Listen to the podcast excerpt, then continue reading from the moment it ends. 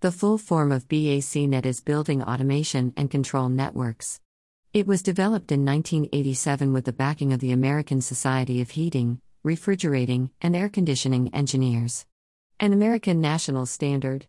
It is also a European standard and a national standard in more than 30 countries and also a part of an ISO global standard. A data communication protocol that is mainly used in the building automation and HVAC, heating, ventilation, and air conditioning industry.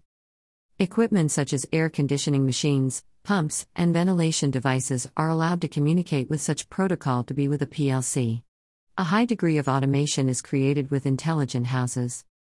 Source BACnet